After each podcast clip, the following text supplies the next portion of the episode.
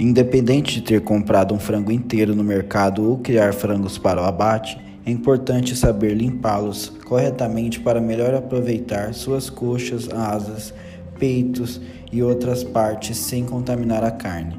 Esse artigo traz algumas informações de como limpar um frango que já foi escaldado e depenado. Para o processo ser concluído, devemos seguir alguns passos.